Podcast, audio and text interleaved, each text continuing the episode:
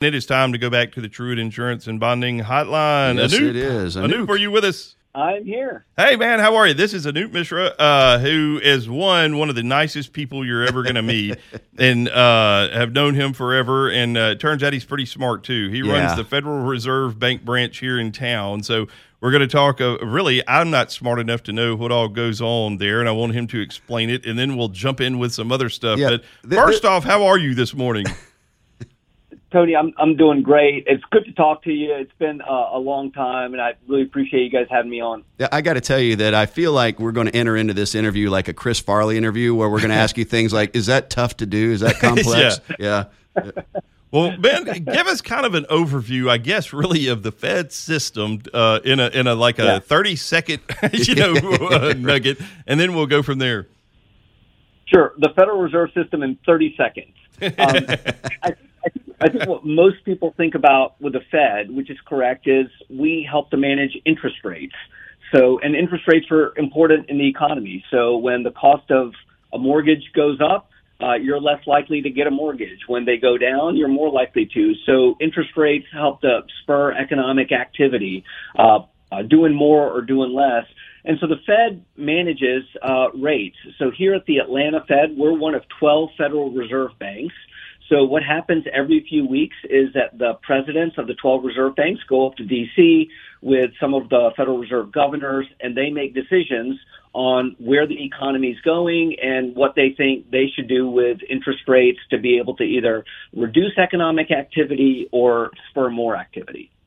That's interesting because you know a lot of us think, uh, it, and and you know if you follow the the economy uh, at all, and, and I would have to say I am um, modest in my understanding of it, but you know you'll you'll hear that the chairman is going to release the report or or, or the indication on what's going to happen with the federal rate, and to a civilian like me, I mean it's real easy for me to conclude, you know, almost as if it's it's his sole decision, and yet you know you, it's an interesting process that you just described that it's these presidents from the 12 different banks getting together with the governors, and it's a very, very um, uh, complex process. There's a lot of intentional uh, thought put into this before that that that rise in the insurance rate or that reduction in the insurance rate is declared out there, and and therefore then affects. Uh, you know the stock market, as it will, or affects the economy. That that really is a, an, an interesting, complex process. It it really is, and and I will say that 30 years ago, 40 years ago, it was probably much more like what you described. It was very mysterious. Nobody really knew what the Fed did. It was kind of like electing a new pope. You just kind of waited for the smoke to come out. You, you know, figured out this is what's going to happen. And it was really since the financial crisis that the Fed said, you know, we have to be a lot more transparent Sure. and communicate what we're thinking, how we're thinking. It's important for the markets.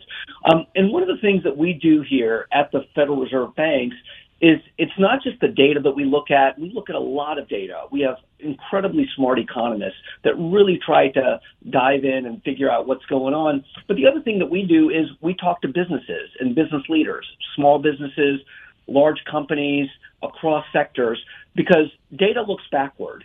And so it tells us what happened. Sure. We're really interested in knowing what's about to happen Sure. and getting that grassroots feel from talking to businesses, understanding what their pain points are, hopefully makes us able to make better decisions uh, going forward. You know, it's interesting you put it that way. I mean, in a sense, you're you're charged with a really, really uh, difficult and complex obligation of being the rudder for the economy, aren't you? If you're forward looking, as you mentioned. Yeah, and and you know we we do balance that with the fact that uh, really what makes the economy tick are the millions and millions of businesses that are out there, small businesses, you know, large companies, the you know civic organizations, the governmental sectors. All of that makes the economy work. But at some level, uh, we do need a, a driver to make sure that there's some level of stability. Um, the reality when you have a capitalist system is you have business cycles and you know things go up and things go down so the economy's not always doing great. Uh, but what you don't want and, and that's fine that's part of the business cycle.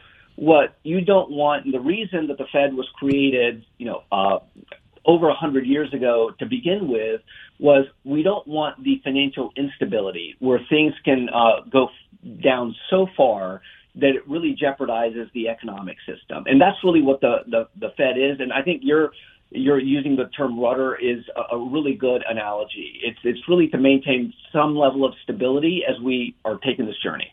Yeah, that makes sense. So that we're going to try and avoid the, the, the massive and dangerous spikes in economic uh, movement, right? Rather than, uh, uh, well, what we're going to do is try and flatten that out rather than allow those spikes to occur, I guess.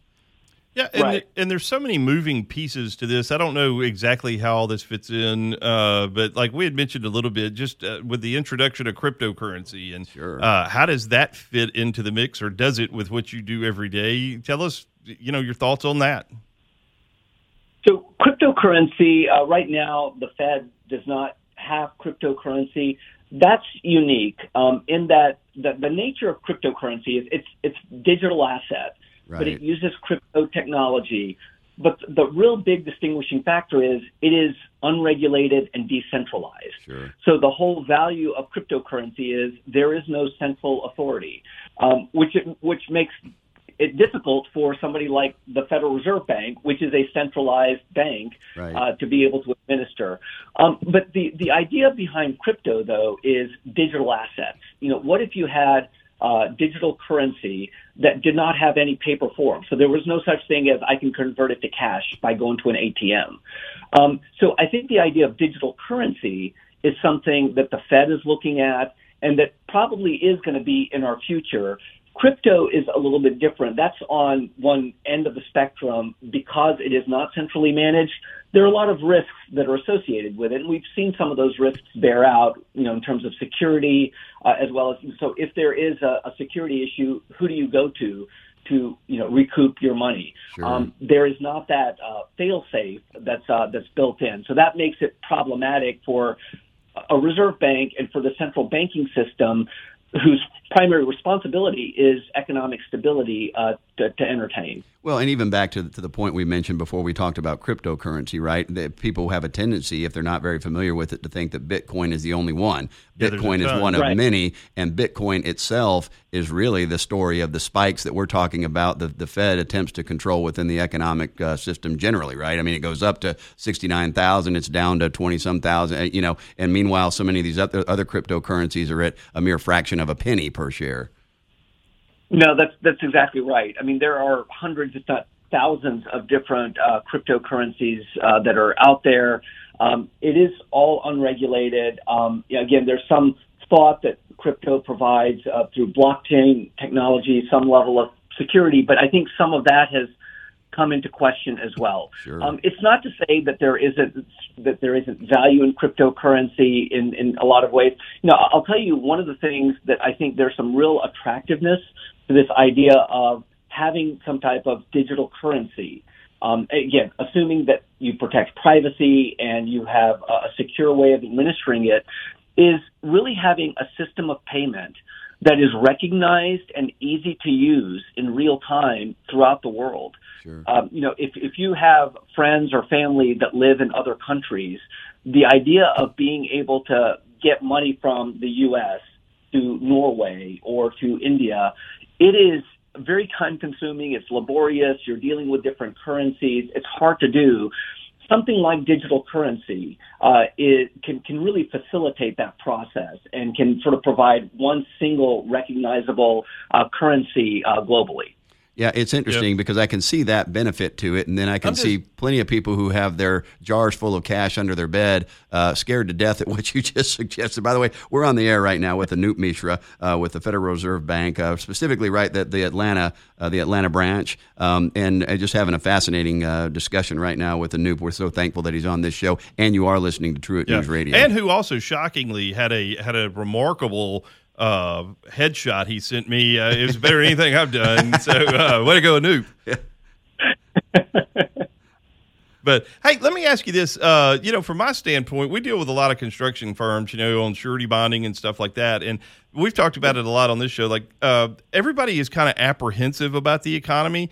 But from like the construction side, there's still contracts and work coming in like crazy right now. They all have a lot, but everybody's you know kind of worried about what's going to happen in the future. Even though the I guess the results today are, are still real positive. I mean, how do you how do you is there? I, there's no way, no crystal ball to look. Y'all are probably the closest thing to it, but I mean, is there a timeline or or, or how far out? I guess I say do y'all sort of look, if that makes yeah. sense.